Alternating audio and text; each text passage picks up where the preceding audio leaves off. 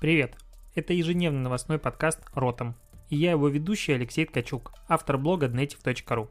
Каждый день я собираю главные новости из мира Digital и выбираю из них ключевое, чтобы это обсудить. Поехали! Провитание, сябры! 18 июля, суббота, Ротом подкаст. Все по классике. Я вот задумался, почему я, когда начинаю говорить подкаст, я говорю не, то, не таким голосом, как я говорю обычной жизни. У меня всегда он тембр ниже становится, все такое. Все для тебя, чтобы было приятно слушать.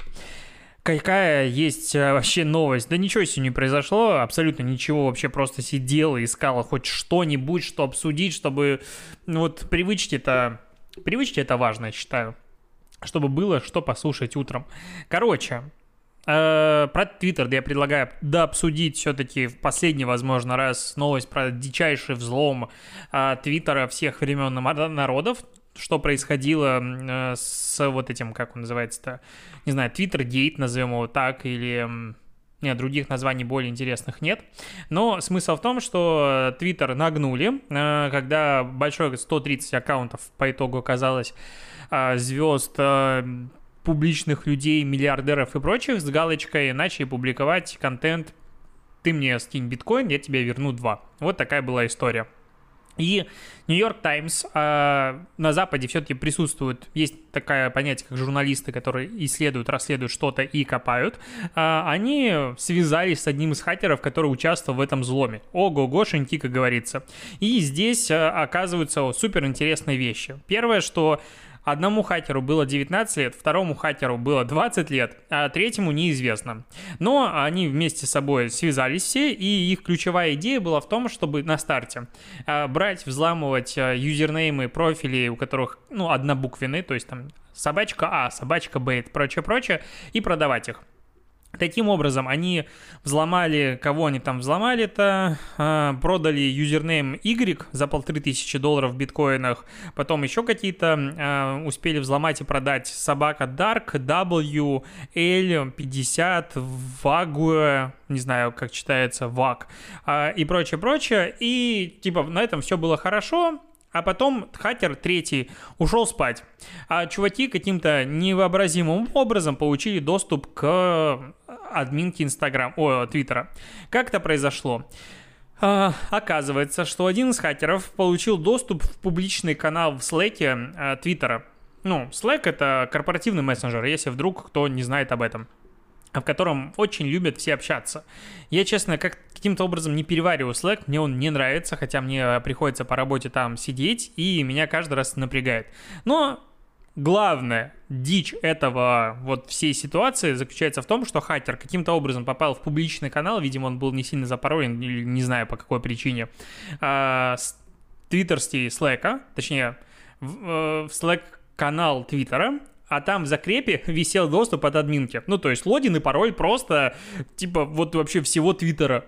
И чувак такой, опачки, зашел и начал публиковать. И тут дальше как бы вообще нечего обсуждать. Ну, то есть, когда Дорси начинает, ну, это руководитель Твиттера, начинает рассказывать про какую-то методы социальной инженерии и прочее-прочее, пытаясь оправдать. Мы все думаем о том, что их просто подкупили. По факту оказывается, что это, ну, какой-то тотальный высший уровень безалаберности и похеризма. Ну, то есть я даже не знаю, как это объяснить. То есть у чуваков доступ от святая святых админки Твиттера висел тупо в слэке в закрепленном сообщении, в который смог попасть какой-то чувак вообще со стороны. Но даже не знаю, то есть... Как после этого отмываться? Скорее всего, эта ситуация не станет, ну, супер публичной, супер известной, они не будут говорить как бы все, но как бы для всех адекватных людей это охренеть какой звоночек. Ну, потому что э, аккаунты, которые взламывались, профили, которые взламывались, они не были, ну, вот, допустим, в Инстаграм, когда взламываются аккаунты, в 99,999 вот этих вот сотых процента всегда ситуация заключается в том, что тебе приходит письмо, типа, поздравляем, э, у тебя есть галочка, зайди, введи логин и пароль и получишь какую-нибудь штучку. Мне приходит такое письмо стандартно, причем не на почту, на которой зарегистрирован мой инстапрофиль, а, который висит в контактах. Это один из, а, кстати, хороших советов, что почта, которая у тебя в контактах висит, должна отличаться от почты, на которую зарегистрирован твой инстапрофиль. Очень помогает жизни. И вторая, конечно же, а, совет подключить двухфакторную авторизацию. Всем настоятельно рекомендую. Да, чуть-чуть геморройно, с другой стороны, супер безопасно. Точно знаешь, что ничего не произойдет. И регулярно такие письма приходят. Я думал, что никто не ведется. Люди ведутся просто толпами. Мне реально, ну, стандартно раз в неделю, в полторы пишет человек, который говорит, мне пришло письмо, а я вот увидел синюю галочку и, и пошел подтверждать свой профиль. Я даже как-то выложил такой скриншот письма себе в сторис, люди меня начали с этим поздравлять. А с тем учетом, что там как бы даже имя, фамилия человека, который меня поздравляет, это прошлый руководитель Инстаграм, ну, основатель. И ты как бы смотришь на это и думаешь, ну, красота. Я почему не назвал его имя, фамилию? Потому что я, у меня есть свойство моего мозга, что я забываю всегда все имена и фамилии, и названия какие-то важные в момент, когда мне их надо произнести, поэтому я забыл. Конечно же, как как зовут э, создателя Инстаграм. Ужас, ужас, стыдоба. И, в общем, ситуация в том, что адми... этот парень третий э, взломщик, хакер, он лег спать, вся эта движуха произошла без него. Когда он проснулся, он оказался немножечко э, раздражен, что они получили всего лишь 20 биткоинов за вот такой вот взлом века. Ну, то есть он реально не может быть повторен. И очевидно, что если ты получил доступы такие, надо было затихариться и разработать какой-то план, а не в этот же вечер начинать какую-то фигню делать. Но, как бы, что имеем, то имеем. Ситуация абсурдная. Получается, что, скорее всего, э, хакеры получили доступ и к личным данным, к перепискам Твиттера. Я не знаю, насколько активно там общаются люди между собой. Я писал, наверное, пару раз каким-то э, западным, ну, американским журналистам, там, связывался по поводу вопросов по Инстаграму. Окей, это было пару раз. Но в целом я не особо общаюсь, допустим, в Твиттере именно в личных сообщениях. Но в целом, конечно, ситуация в волосы дымом. Надеюсь, что у других сервисов э, чуть лучше обстоят дела с безопасностью. Конечно, тут начинает Твиттер э, говорить о том, что, ну, и его пытается таким образом отмазать, что это все удаленка виновата, и что вот во время удаленки, типа, контролировать безопасность стало намного сложнее, и, типа, все сотрудники дома, и э, бла-бла-бла. Ну, ребята, ну, как-то несерьезненько. Доступ-то к админу админочке пароль, логин, пароль не должен висеть в закрепе в Slack, каким бы он ни был. Ну, то есть это, конечно, просто полная жесть. А, но в другие моменты начинаешь думать, а что же происходит в компаниях поменьше с безопасностью? Я вот просто помню, а, был как бы такой Яндекс Google Gate. Я не знаю, как его обознать, обоз, обозвать пару лет назад до моего переезда в Питер, помнишь, была ситуация, когда Яндекс каким-то образом, ну, либо он индексировал это всегда, но только люди в этот момент заметили, либо каким-то образом проиндексировал. Короче, Яндекс очень хорошо индексирует и проиндексировал а, Google документы в открытом доступе. Точнее, не в открытом доступе, а с доступом по ссылке. И опачки, я полночи тогда сидел, как и огромное количество других ребят в чате, и искали по ключевым словам формата доступы, отчеты, а, презентация, стратегия и прочие классные фразы, кучу документов гугловских а, разных агентств. Оказалось, что... ну, вообще, я, честно, люблю доступ по ссылке. Конечно, не, стараюсь его не ставить для важных документов, но в целом в бытность в агентстве регулярно даешь доступ по ссылке, и кажется, что это безопасно. Оказалось, что не совсем. И Яндекс прекрасно парсит эти все вещи, когда ссылка где-то засветилась и прочее-прочее, бот туда приходит, и тогда, конечно, всяких... У меня до сих пор валяется где-то SMM-стратегия Аэрофлота, по-моему, по-моему. Но она красивая, но бесполезная до чертиков. Просто какая-то, типа... Там 30 слайдов, э, очень красивые макапы самолетов, все такое, но толку в этой стратегии, ну, просто ноль. А, да, я думаю, ее много кто тогда скачал, и потом начали делать по ее примеру, типа, это же стратегия для Аэрофлота, непонятно, причем выиграл этот тендер или нет, это просто может быть тендерное предложение. К следующим новостям. Э, студия Артемия Лебедева немножечко раскрыла информацию о том, как работает их нейросеть Николай Иронов. Э, как?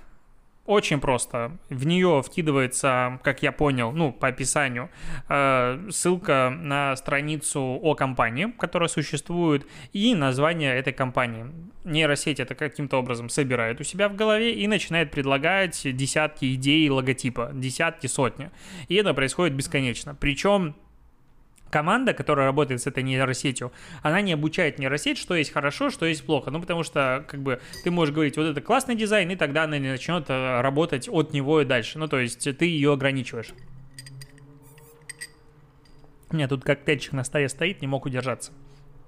И как раз команда э, Артемия Лебедева, их идея заключается в том, чтобы не ограничивать нейросети вообще, что есть хороший дизайн, что есть плохой дизайн, чтобы она чего-то придумывала, и они выбирали из этого без каких-то рамок и ограничений, чтобы придумать вообще новое, не знаю, слово в дизайне. Такая глобальная мысль. И классная мысль в самой статье о том, что одна из главных проблем дизайнерского образования заключается в том, что в процессе обучения тому, а, как должен выглядеть хороший дизайн, в голове дизайнера создаются рамки. И действительно, когда ты постоянно вот, вот это хорошо, вот это вот плохо, то очень сложно выходить за рамки. То есть это должен быть у тебя очень высокий какой-то уровень самоосознанности и понимания понимание каким образом вообще работает дизайн или любое другое направление. Это, допустим, одна из причин, почему я там, в курсах, в, образов... в обучении очень не люблю показывать примеры. Ты только показал пример, все, человек запечатлелся. И делает точно так же. Это очень ну, сильно ограничивает. Просто по причине того, что если ты делаешь что-то в первый раз, и ты не знаешь, как делать, самое простое взять и посмотреть по примеру. А, я сам с этой историей сталкивался неоднократно и стараюсь, когда что-то придумываешь, просто не смотреть на какие-то другие мысли, чужие мысли. Самому, да, это сложнее, но зато ты придумаешь свой уникальный стиль, делаешь свои ошибки, на ошибках учишься и прогрессируешь. Если ты просто смотришь и делаешь под копирку, ты никуда не прогрессируешь. Ты стоишь и обтекаешь на месте. Я очень сильно этот вариант не люблю, считаю, что он пагубный, поэтому, допустим, на мой взгляд, опять-таки, это супер субъективное мнение, суждение. С ним можно быть соглашаться, не соглашаться соглашаться. Но мне кажется, что для того, чтобы развиваться быстро и ну, хорошо и прогрессировать вперед, э, неплохо менять работу регулярно, если мы говорим про маркетинг и работу в разных рекламных агентствах. Потому что, допустим, ты поработал в одном рекламном агентстве год условно, переходишь в другое, в другом агентстве, скорее всего, другие законы жизни, другие понимания, что хорошо, что плохо, есть какие-то внутренние а, алгоритмы и подход к разработке. И так вот, э, когда ты сравниваешь, допустим, хотя бы 2-3 разных опыта в классных агентствах, то есть не в агентство приходишь, в котором, э, ну, ничего нет. Как я, допустим, пришел в, моя первая позиция SMM-щиком была формата, ну, вот есть SMM, вот есть ты, которого нет опыта в SMM, знакомьтесь. И типа, делай, что хочешь. И вот я что-то делал. Я помню, я вспоминаю свой первый проект, я брал, я просто заходил на какие-то паблики, искал там какие-то картинки смешные, собирал, так, господи, какая жизнь была. Это было, конечно, 7 лет назад, это было очень давно. Но в целом это, конечно, стыдно. Ну, даже тогда это продавало. И когда ты приходишь все-таки в агентство, в котором есть экспертиза, в котором есть старшие товарищи, которые могут научить, в котором есть гайдлайны, в котором есть вот эта вся история, ты смотришь на первый опыт, на второй опыт, на третий опыт, сравниваешь это между собой, и адекватный человек делать что-то свое. Мне кажется, что это хороший вариант для развития, но опять-таки не настаиваю. А, к странным новостям. Ну, про ТикТок эпопея продолжается, и она будет с нами еще долго, как и коронавирус. А, стало грустно от этого.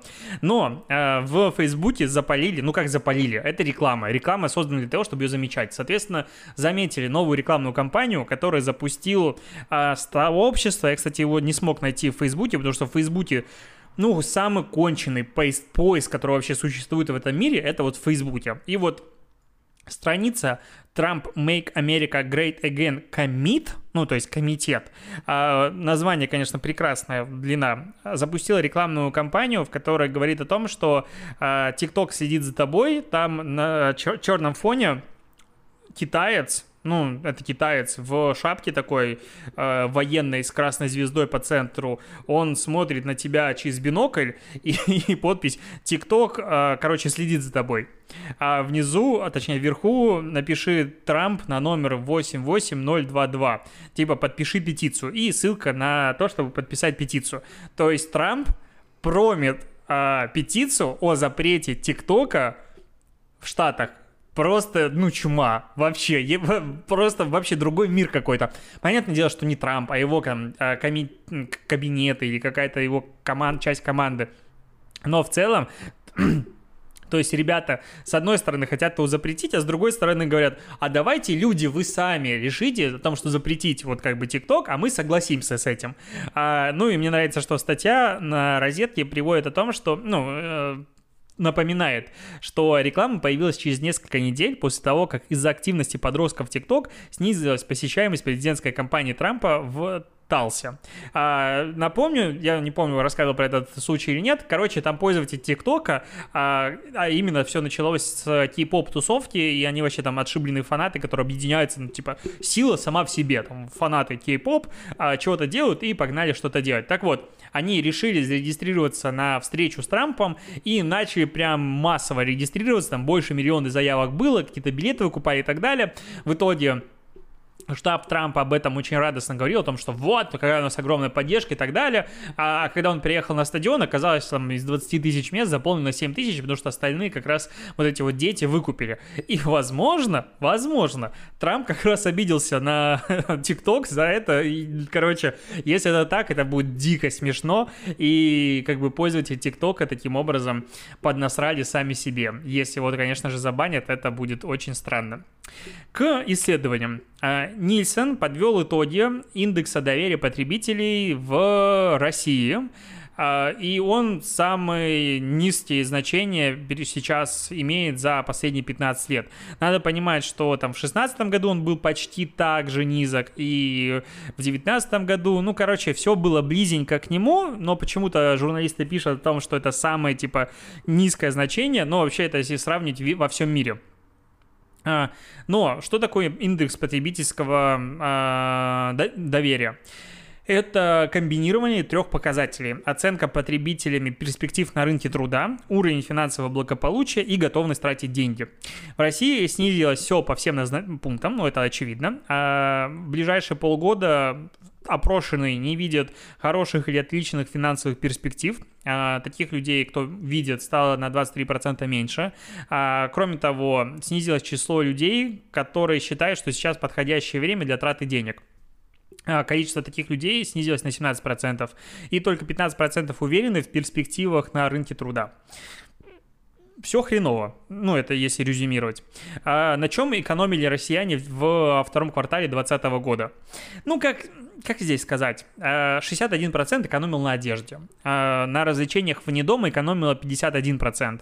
Переключаясь на более дешевые продукты 45%. И вот, на мой взгляд, а, а еще на отпусках экономило 42%. Причем это все выросло.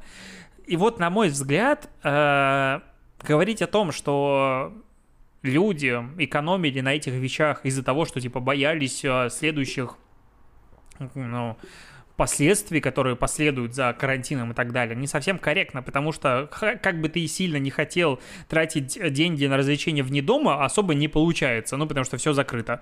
А на отпусках тоже ну, их нет попросту. Я, кстати, благодарен карантину за то, что ты сейчас листаешь сторис, и там практически никто не отдыхает.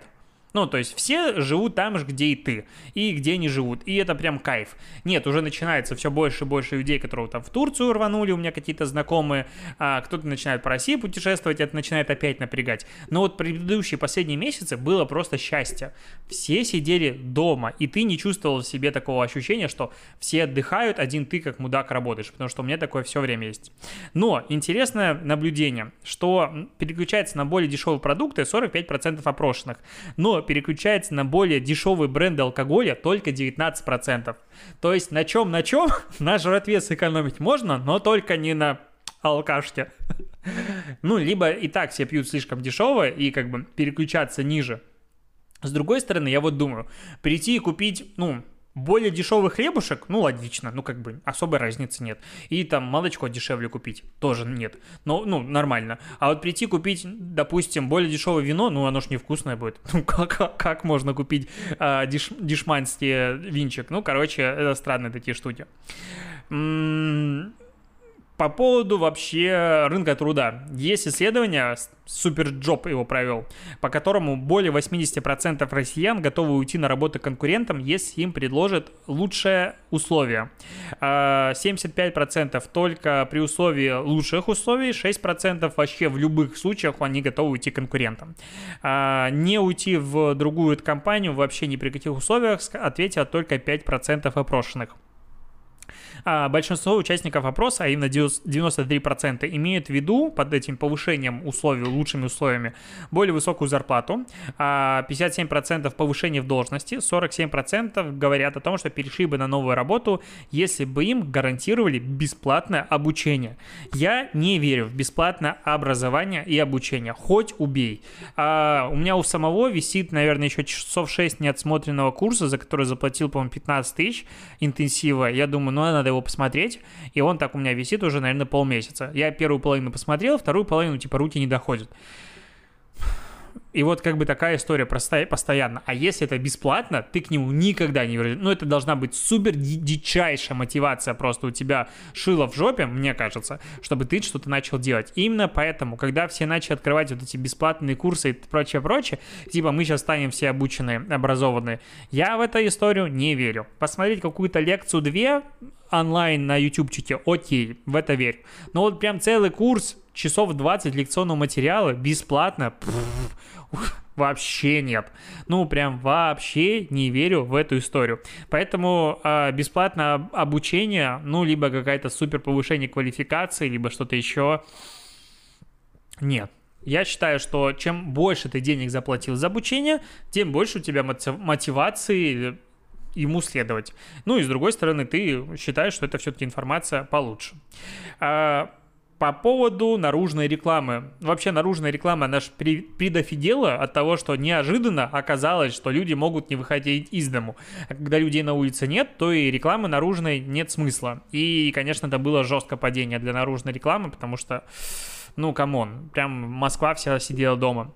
И как бы люди начали возвращаться на улицу, вот сейчас говорят о том, что количество машин на улицах Москвы 2 июля по сравнению с прошлым годом было на 7% больше уже. Ну, то есть больше стало народ на улицах, все гуляют, карантины закончились, вообще все прекрасно. Но интересное исследование, это Mediascope сделал, какую компанию, точнее, какую рекламу люди замечают больше всего. Это декларируемое поведение, то есть, судя по всему, я методологию не смог откопать по-быстрому, а, опрашивали людей, там, население в возрасте 12-64, типа, какую рекламу вы чаще всего замечаете, и предлагались вариант. Так вот, 87% отве- опрошенных ответили, что акции распродажи в магазинах, 81% реклама по телевизору, и еще 81% рекламные щиты рядом с дорогой. Я верю в то, что рекламные щиты люди замечают, но э, часто рекламные щиты Опять, это мой внутренний маркетолог, а я всегда обращаю внимание на рекламу. Ты едешь, и такое, и там типа на билборде до хренища текста, номер телефона, а у тебя скорость 130, потому что это кат. И ты такой, ну классно, я успел прочитать. Ну, то есть это только рассчитано на э, пробки, на какое время. Ну, ты едешь, следишь за дорогой. Ну, короче, а, часто наружная реклама, она как будто существует в, экране фотошопа того дизайнера, который ее придумал, и человека, который стоял рядом и согласовывал ее через плечо. То, что она будет висеть огромная, и люди ни хрена ее не смогут увидеть и прочитать, и, ну, и успеть ее заметить, просчитать информацию, мне кажется, иногда, типа, плевать всем. И QR-код размещают на каде, опять-таки, ты едешь такой, а, вот сейчас я вот успею отсканировать, конечно, ну как это работает, ну очень странные новости. А четвертое место занимает инстрим видео, кроме социальных сетей, 80%. Пятое место банни, баннеры в интернете, 78%, ну и так далее. Ну, о чем здесь говорить? О том, что люди говорят, что да, мы рекламу видим, но одно дело видеть рекламу, другое дело как бы с ней взаимодействовать. Я думаю, очевидно, что это супер разные вещи. И э, есть как раз исследование HubSpot в тему о том, как э, пользователи взаимодействуют с инстрим рекламой а, почти никогда не кликают на такую рекламу 42% пользователей. Не чаще, чем раз в неделю. Интересно, как они это определяют? Ну, допустим, по опросу. 22% а, пользователей. 2-3 раза в неделю 17% пользователей а, почти всегда переходят по ссылкам, только 4% опрошенных. А 15% ответили, что вообще не смотрят видео онлайн. Ну, да, такое. Короче, по поводу пропуска рекламы. При первой же возможности ролик пропускает 37% пользователей. Я думаю, честно говоря, это число намного больше. А, через 5-9 секунд на кнопку «Пропустить» нажмут еще 20% опрошенных. Через 15 секунд готовы, а, точнее, чуть больше 15% готовы посмотреть до 15 секунд рекламы, а полностью ролик готовы смотреть 10% опрошенных. Не верю, вот хоть убей, не верю в эту информацию. А, но при этом якобы, что несмотря на то, что большинство никогда не переходят, а, точнее ничего не покупали после просмотра рекламы в видео, 38% заявили, что такой опыт у них был. И вот это как раз подводит нас к истории о том, что, допустим, я примерно полгода назад первый раз что-то купил по рекламе в таргетированной. Ну, то есть никогда у меня до этого не было никакой потребности, ничего, вот, не знаю. В общем, реклама либо была отстойная, либо мне ничего в жизни это было не надо. Скорее всего, первый вариант. Потому что сколько я таргетированной рекламы не видел, а я всегда на нее смотрю, я никогда ничего не покупал. Подписаться на что-нибудь, да, такое было. Хотя вот с таргетов в Инстаграм подписаться. Я, наверное, ни разу не подписывался, потому что какая-то дичь рекламируется постоянно. Вот э, в Телеграм я регулярно подписывался на Телеграм-каналы, и это было нормально. Но вот именно покупка первый раз, это было, кстати, Яндекс Шеф, наверное, первый раз я купил. Они мне, ну, я давно об этом думал. Яндекс Шеф это когда тебе привозят продуктов и с рецептом в нужных количествах, и ты из них готовишь быстро еду. И вот я ее увидел, мне там был хороший офер, я купил. Я так радовался, я даже, по-моему, в Фейсбуке пост об этом написал, что наконец-то я по таргету что-то купил. И вот потом я, наверное, начал что-то больше покупать, но тоже как-то не особо. И вот когда ты начинаешь оценивать свое поведение относительно общей аудитории, которая использует социальные сети, есть ощущение, что никто ничего не переходит, не покупает. С другой стороны, ну, есть же вот конкретно рекламные кампании, все покупается, все, ну, отбиваются затраты. И ты не можешь понять, кто эти люди, ну, кто переходит по рекламе и покупает. Ну, оказывается, что такие есть. Всегда это удивляет. Какая-то мысль была еще хорошая в конце договорить, и я ее забыл. Так бывает. На этом я буду заканчивать. Тикток дня я нашел заранее. А, спасибо, что дослушиваешь. Услышимся, увидимся с тобой завтра. И до побачення. Покеда.